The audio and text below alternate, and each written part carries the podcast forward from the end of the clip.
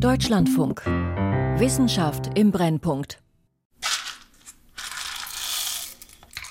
Das neueste Gerät in meiner Küche ist eine Kaffeemühle. Handbetrieben. Der analoge Muskelantrieb malt die Bohnen einfach besser als die elektrische Mühle. Aber die Espressomaschine, die ist digital. Sie dosiert die richtige Menge Wasser für einen doppelten Espresso und ich könnte sie umprogrammieren, wenn ich wollte. Die Profis allerdings schwören auf große, schwere, manuelle Espressomaschinen. Trotz Touchpanels und Thermomix, Digitalisierung und Automatisierung in der Küche kommen langsamer voran als von vielen erwartet. Doch ich habe mit einigen Wissenschaftlern und Ingenieuren gesprochen, die fest daran glauben, dass 3D-Drucker und sogar Laser ihren Platz in der Küche finden werden. Schmeckt wie gedruckt. Kochen mit Computer. Von Thomas Reintjes. Ein Paper im Fachmagazin Science of Food erregt meine Aufmerksamkeit. Präzisionskochen gedruckter Lebensmittel durch Laser verschiedener Wellenlängen. Autoren Jonathan Blutinger et al. Thomas? Yes. How are you doing? Hier soll er stehen, der kombinierte Drucker und Laserkocher im Creative Machines Lab an der Columbia University in New York. So, this is our general setup. Ganz hinten in dem Raum, in dem mehrere Wissenschaftlerinnen und Wissenschaftler an verschiedenen Projekten arbeiten, in der Ecke auf einer Werkbank ein aus Aluminiumprofilen, Gewindestangen und Motoren zusammengebautes Gerät. Ich würde sagen, es sieht aus wie ein Foltergerät, weil es diese drei Achsen hat, X, Y und Z, die durch diese langen Schrauben gesteuert werden. Die Maschine ist ungefähr 60 mal 60 mal 60 Zentimeter groß, würde also vielleicht auf eine große Küchenarbeitsplatte passen. Man sieht viele freiliegende Kabel und Metall und viele Teile sind mit einem Lasercutter aus Plastik geschnitten. Und vorne ein großer roter Notausknopf. Korrekt, der ist sehr wichtig. Wir haben auch ein Notaus in der Software. Aber nichts geht über einen Knopf zum Drücken. Haben Sie ihn schon mal gedrückt? Ja, wir haben ihn schon oft gedrückt. Blossom nickt. Die Studentin Blossom Paris sitzt mit einem Laptop auf den Knien vor dem Drucker. Sie bereitet gerade den heutigen Druck vor. Es soll eine runde Pastete werden. Auf dem Computerbildschirm ist zu sehen, dass das Kreisinnere in sieben kleine Waben aufgeteilt ist. Diese Wabenstruktur wird zuerst gedruckt, damit der Drucker danach die Waben füllen kann. The dimensions of this is what, three inches diameter and how tall? Like under an inch. Under an inch tall. But it has 18 ingredients. Ja. 8 cm Durchmesser für 18 verschiedene Zutaten. An der Vorderseite des Druckers ist dazu eine Batterie von 18 Röhrchen angebracht. Davon greift sich der Drucker, was er gerade benötigt. Sie würde nicht essen wollen, was der Drucker produziert, sagt die Studentin. Er druckt heute mit Zuckerguss, Erdnussbutter, Frischkäse und Marmelade. Blossom kann sich etwas Besseres zum Mittagessen vorstellen.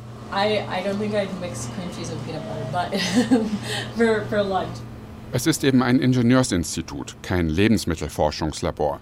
Erst muss die Technik funktionieren, dann können Gastronomen hoffentlich Rezepte dafür entwickeln, die neue und genießbare Geschmackserlebnisse versprechen.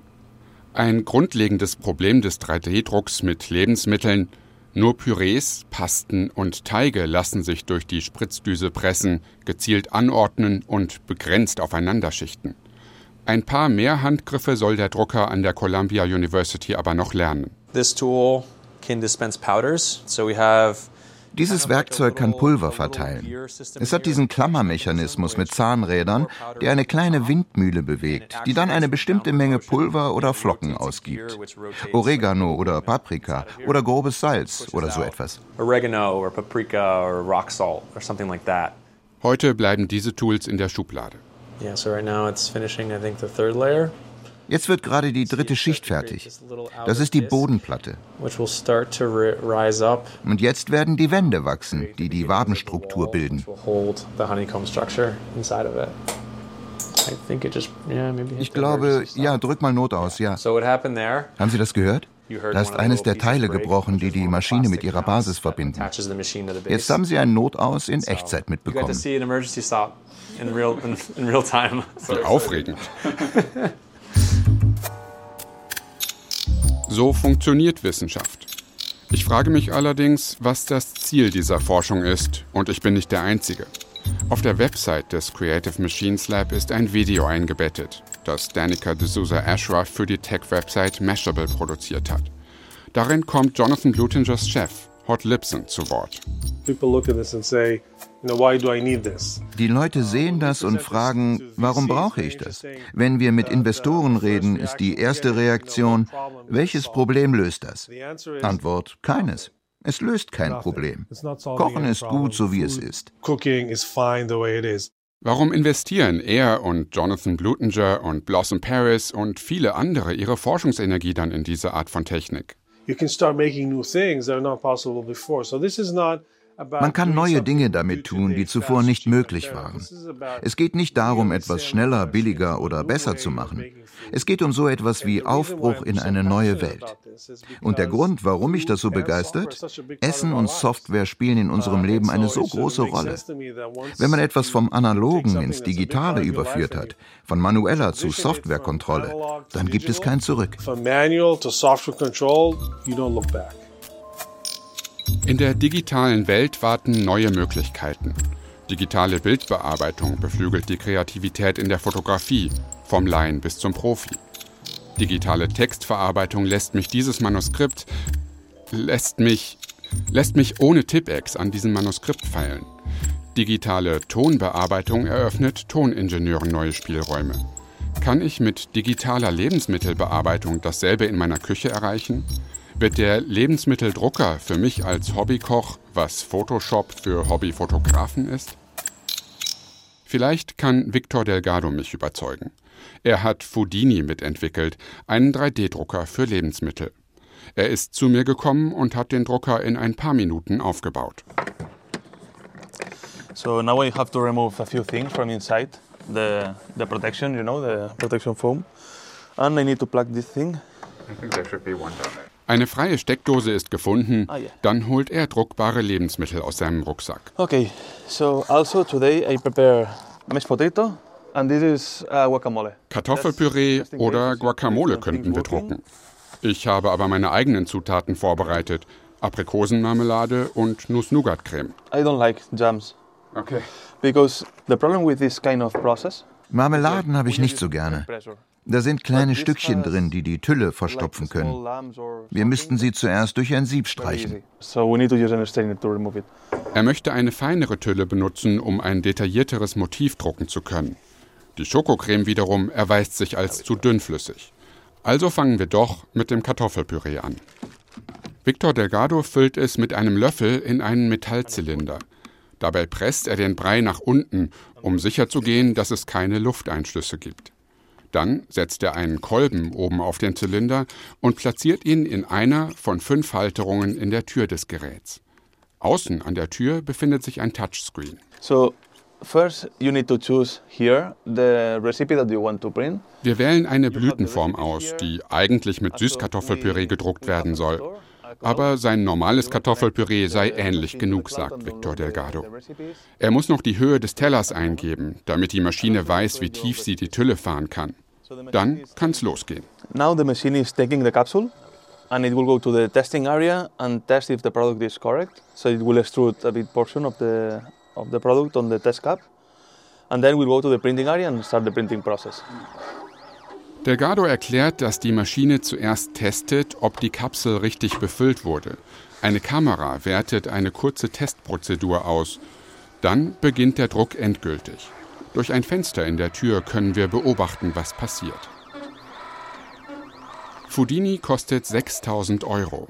Delgados Unternehmen Natural Machines vermietet die Geräte auch für knapp 600 Euro im Monat oder 2500 Euro pro Jahr.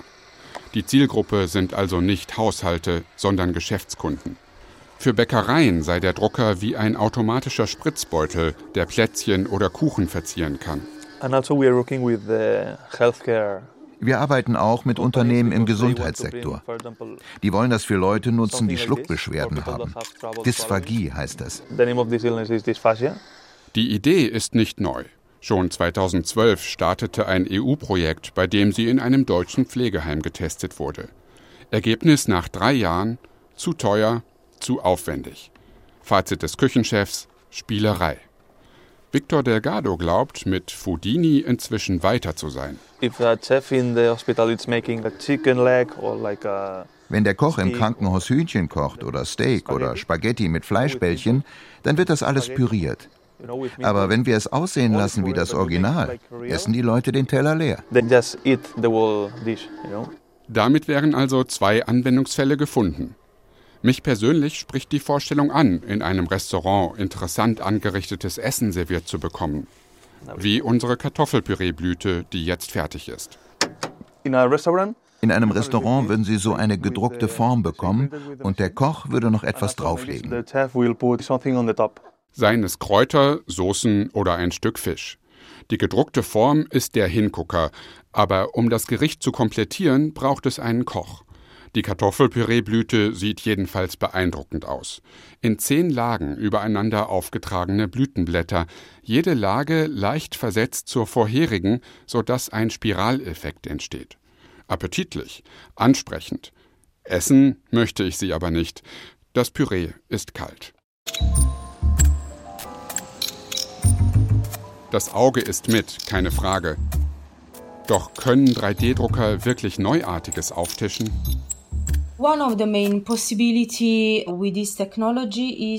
Die Technik ermöglicht neue Texturen, die mit traditionellen Produktionsmethoden nicht realisierbar sind. Diese Texturen können völlig neue Sinneswahrnehmungen hervorrufen. Rossella Caporizzi forscht dazu an der Universität von Foggia.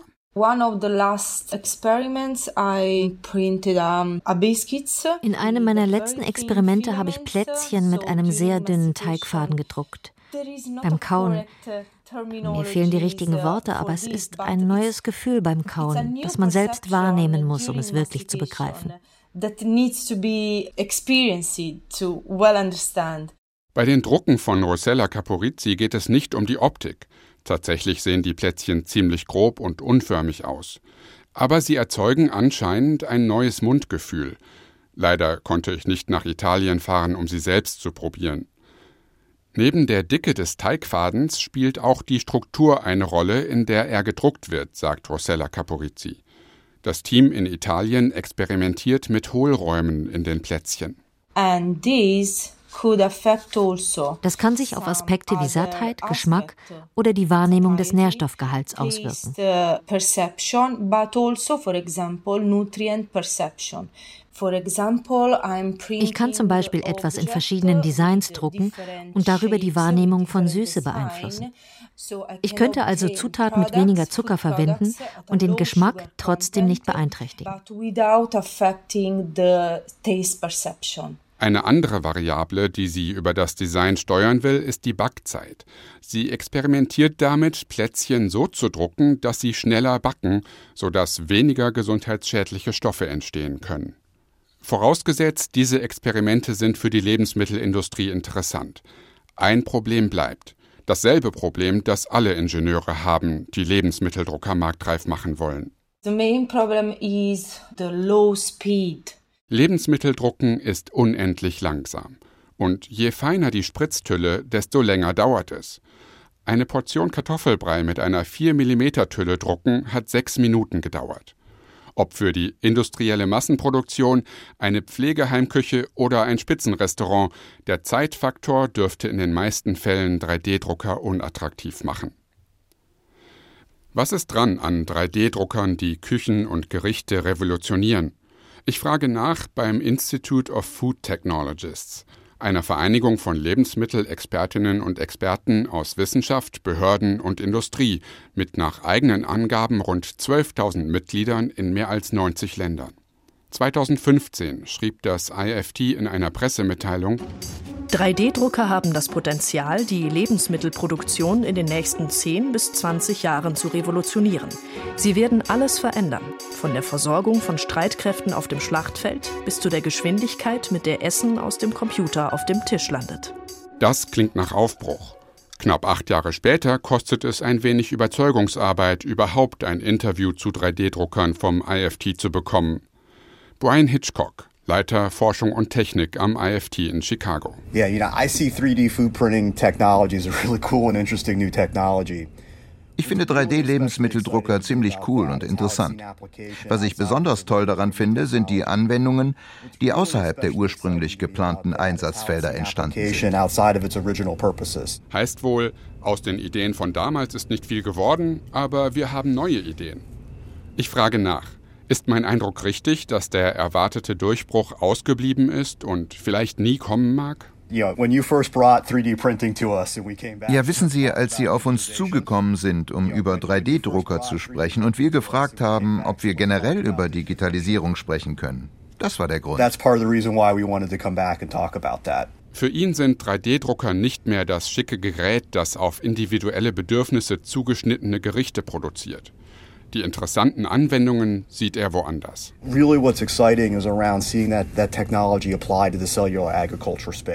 Spannend ist, wie die Technik in zellbasierter Landwirtschaft eingesetzt wird. Also Zellen züchten und ernten und sie dann so drucken, dass sie anderen Lebensmitteln ähneln. Das ist momentan ein großer Forschungs- und Anwendungsschwerpunkt. Fleischalternativen aus dem 3D-Drucker sind vielleicht nur der nächste Hype. Sie wären aber tatsächlich eine Anwendung, bei der die Technik zu Nachhaltigkeit und Klimaschutz beitragen kann. Auch Columbia-Forscher Jonathan Blutinger glaubt daran. Er hat gedrucktes Pflanzenfleisch in seinem Labortiefkühler. So this is a flank steak. Das hier ist ein Flanksteak, das gedruckt wurde. Auf der Oberfläche sieht man diese Linien von dem Drucker. Und hier im Querschnitt sieht man, wie die Linien zusammenkommen. Dazwischen, das Weiße, ist Fett. Dadurch entsteht die Marmorierung. Der Drucker kombiniert verschiedene Zutaten. Pflanzliche Muskelfasern, Fett, eine Art Bindegewebe. Damit lassen sich dann verschiedene Fleischstücke und deren typische Marmorierung nachbilden. After you cook it and you try to rip it apart, wenn Sie das braten und dann auseinanderziehen, dann sehen Sie diese Bindegewebsfasern, die die Muskelfasern zusammenhalten. Ich finde, das sieht aus wie richtiges Fleisch. er hat es nicht selbst gedruckt, sondern von einem israelischen Hersteller geschickt bekommen. Jonathan Blutinger testet für das Unternehmen die Eigenschaften, die Textur von Rindersteak und vergleicht sie mit der pflanzlichen Nachbildung. An 3D-Druck als Zukunftstechnik der Lebensmittelproduktion glaubt er nach wie vor. Dass diese Technik auf einigen Widerstand stößt, die Rückmeldungen, die ich von Leuten bekomme, wenn ich darüber spreche, das bestärkt mich, weil es klar macht, dass es was wirklich Neues und anderes ist. Ich nehme die Herausforderung an, Leute davon zu überzeugen, dass das die Zukunft ist. Aber haben Sie denn schon mal etwas gedruckt, das Sie beim Essen richtig begeistert hat? I think the most exciting thing we printed was a a seven ingredient little dessert, like a slice of cake. Das Interessanteste, was wir gedruckt haben, war ein kleines Stück Kuchen. Ein Dessert mit sieben Zutaten. Zum einen ging das durch sehr viele Entwicklungsstufen bis zum Endergebnis, was dann sehr befriedigend war. Zum anderen haben wir die Zutaten so präzise geschichtet, dass wenn man hineinbeißt, die verschiedenen Geschmäcker den Gaumen zu unterschiedlichen Zeiten erreichen. An der einen Seite schmeckt der Kuchen ganz anders als an der anderen Seite. Von wo man den Kuchen isst, verändert die Geschmackserfahrung. In dieselbe Richtung denkt auch Rossella Caporizzi. Sie spricht von 4D-Drucken. Basically, 4D printing is 3D printing food that change over time. Ein 3D-gedrucktes Gericht, das sich über die Zeit hinweg verändert, das einen neuen Geschmack annimmt oder eine andere Farbe. Und damit sind wir längst wieder angekommen bei Anwendungen, die keine Probleme lösen, die aber dennoch ihre Berechtigung haben können. The main goal is to enhance human creativity, not to automate it. Das Ziel ist, Kreativität zu erweitern, nicht sie zu automatisieren, nicht den Menschen aus der Küche zu verbannen, sondern ihm neue Kreativwerkzeuge an die Hand zu geben. Amit Soran ist Informatikprofessor an der Hebräischen Universität Jerusalem. Digitaltechnik heißt für ihn Bits und Bytes, Informationspakete und viele kleine Pixel, die ein großes Ganzes ergeben. If you bring this type of philosophy wenn man diesen Ansatz aufs Kochen überträgt und anfängt, ein Gericht als Zusammensetzung von kleinen Geschmackspixeln und Texturpixeln zu verstehen, mit vielen, vielen Kontrollpunkten, dann führt das zur digitalen Küche. In seinem Labor, dem Hybrid Design Lab, hat er durchgespielt, wie das aussehen könnte. Nicht nur in der Theorie, sondern praktisch, auch zusammen mit Fachleuten aus der Gastronomie. Sie haben ein digitales Gericht entwickelt, das sich per Software anpassen lässt. Und ein 3D-Drucker spielt auch eine Rolle. Amit Soran und sein Team haben es sich nicht leicht gemacht. Ihr digitales Gericht ist eine Suppe. If you bring this discrete philosophy to soup, to liquid, you have a problem. Because how can you discretize uh, a soup? Wie in aller Welt soll man eine Flüssigkeit in Geschmackspixel aufteilen. You can rethink the stock of a soup Stellen Sie sich die Brühe der Suppe als Kombination von Flüssigkeiten vor, jede mit anderen Eigenschaften. Eine ist sehr bitter, eine andere ganz sauer. Die dritte ist eher salzig. Eine weitere ist Umami. Vielleicht ist eine öliger. Vielleicht haben sie verschiedene Texturen. Wenn Sie all die Flüssigkeiten mischen, kommt der Geschmack Ihrer Lieblingssuppe dabei heraus. Aber Sie müssen sie nicht im Teller mischen. Sie können sie im Mund mischen. Das funktioniere folgendermaßen. Ein Gast bestellt im Restaurant eine Suppe nach seinen persönlichen Vorlieben. Dann berechnet eine Software, zu welchen Anteilen welche Flüssigkeiten in die Suppe kommen. Daraufhin druckt ein 3D-Drucker kleine Gefäße aus Nudelteig, die genau die richtige Größe haben. Die Nudelgefäße werden mit den Brühen gefüllt, nebeneinander in einen Suppenteller gesetzt und serviert. Das Ganze sieht auf Fotos sehr ansprechend komponiert aus und ist sicherlich ein interessantes Konzept. Did you create something that was tasty? Hat es denn auch geschmeckt? Since I worked with a very good chef, everything was tasty. Da ich mit einem sehr guten Koch zusammengearbeitet habe, war alles sehr lecker. Und das ist das Allerwichtigste. Es schmeckt gut, weil der menschliche Koch weiß, wie man kocht.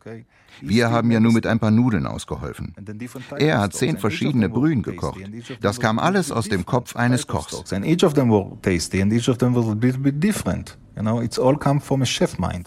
Das ist sein Ziel. Köchinnen und Köchen digitale Werkzeuge an die Hand geben, mit denen sie neue kreative Ideen entwickeln und umsetzen können. Nur dann können sie bei der Digitalisierung der Küchen voranschreiten, statt von ihr wegautomatisiert zu werden. Aber auch Amit Soran scheint von dem langsamen Fortschritt enttäuscht. Die Versprechungen der 3D-Drucker sind bisher nicht eingetreten und auch sonst sieht er noch eher Jahrzehnte als Jahre an Entwicklungsarbeit, bevor digitale Werkzeuge wirklich in die Küchen einziehen. For example, laser. You can use the laser to hit precisely exact point. Zum Beispiel Laser. Mit einem Laser kann man einen Punkt zielgenau erhitzen. Von einem Millimeter zum nächsten können Sie die Temperatur variieren. Aber die Maschinen, die Hardware für digitale Gastronomie, erfordern noch viel Entwicklungsarbeit. Lasercutter sind nicht zum Kochen gedacht. Ich habe meinen manipuliert, aber es müssen noch viele Dinge passieren, bis das praktisch und sinnvoll anwendbar ist. There is a lot of things need to happen and that will make this practical and justified. Ach ja, Laser. Das Paper über Laserkochen hatte ja mein Interesse für dieses Thema geweckt. In Jonathan Blutingers Labor habe ich sie gesehen. So that printer actually has two lasers onto it. Sie sitzen rechts und links neben dem Druckkopf. Einer erzeugt blaues Licht, der andere infrarotes. Der blaue Laser dringt tiefer in die Lebensmittel ein, der Infrarotlaser erhitzt die Oberfläche. Damit könnte gedrucktes Fleisch oder Fisch direkt gekocht werden, und zwar punktgenau und genau dosiert. Anders als in einem Backofen oder einer Mikrowelle, wo alle Bestandteile des Gerichts in etwa dieselbe Energiemenge abbekommen. Laser, sagt Jonathan Blutinger, kochen mit hoher Auflösung. So Sie können Hühnchen und Gemüse direkt nebeneinander platzieren und trotzdem unterschiedlich garen. Auch das macht es möglich, kreativ zu werden. Der Drucker würde eine Schicht rohes Fleisch oder Gemüse drucken, dann garen, dann die nächste Schicht aufbringen, garen und so weiter. Vielleicht sind Laser die digitale Kochtechnik, die als erstes in modernen Küchen Einzug hält, ohne 3D-Drucker. You can combine a laser with inside of an oven or inside of a microwave and man könnte einen Laser in einen Ofen oder eine Mikrowelle integrieren und verschiedene Methoden miteinander kombinieren, um etwas von innen und von außen zu garen und Kontrolle über den Kochvorgang zu haben.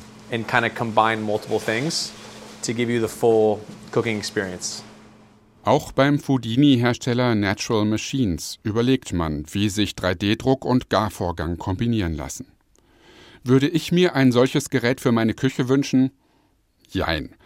Das Kochen bekomme ich meistens hin, aber das Essen dann ansprechend anzurichten, dafür fehlt mir das Talent.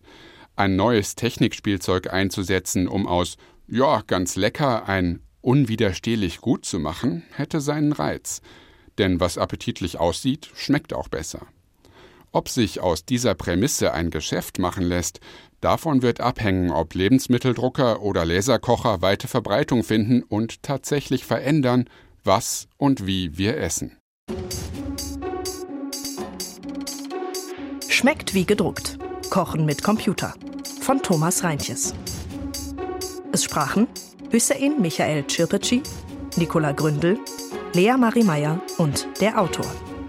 Ton und Technik Gianluca Topp und Levlin Rechtenwald. Regie Anna Panknin. Redaktion Christiane Knoll. Deutschlandfunk 2023.